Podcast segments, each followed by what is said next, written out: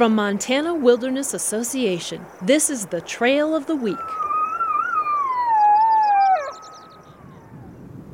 A hike through Bitter Creek Wilderness Study Area is a great way to experience true prairie wildness.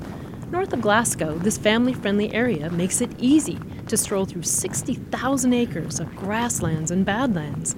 In late spring, watch huge flocks of migrating birds or enjoy fields of prairie wildflowers in full bloom.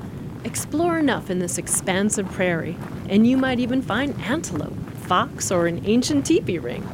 There are no formal trails, so take your time and wander far and wide. For more information on this trail, visit hikewildmontana.org. The Trail of the Week is produced by Montana Wilderness Association and made possible by the Greater Montana Foundation.